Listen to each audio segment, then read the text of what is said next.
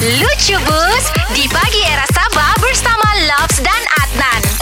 Zaman sekolah dulu kan hmm. Kita selalu ada kelas-kelas tambahan kan Betul. Lagi-lagi kalau macam musim-musim yang uh, Exam-exam besar Macam UPSR, PMR, SPM begitu kan uh-huh. Jadi aku teringat Time yang musim-musim kami SPM tu Bila kami pergi kelas tambahan petang-petang Kami kadang-kadang ada time tu kami ponteng pak uh-huh. Jadi kalau kami ponteng Kami pulang tu Kami akan singgah pergi mandi sungai Alright. jadi cara untuk tidak kedapatan kalau mandi sungai selalunya terpaksa lah orang bilang kau kasih kering kau punya seluar sebelum pulang rumah begitu kan. Hmm. Tapi sampai rumah tengok mata kau merah memang confirm kedapatan je kau pergi mandi sungai bah. Siap. Jadi kami mencari cara untuk tidak kena marah selepas daripada mandi sungai. Dan ada idea daripada kawan aku ni. Mm-hmm. dia cakap dia bilang kan beginilah dia bilang. Aku ada idea dia bilang. Setiap kali kita pulang daripada sungai kita limpas di hutan tu mm-hmm. kita petik lah dia bilang. Paku pakis ke sayur-sayuran.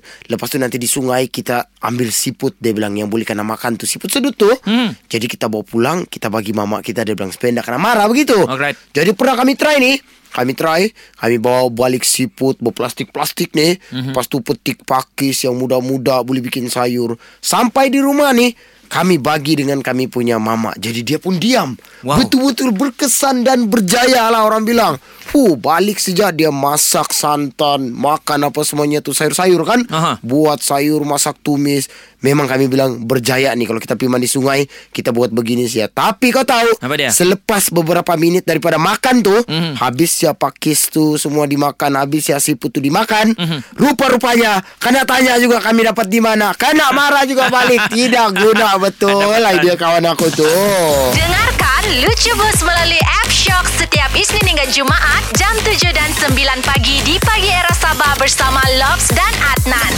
Muat turun App Shock di Google Play Store, Apple App Store dan juga Huawei App Gallery. Shock, aplikasi radio, music dan podcast.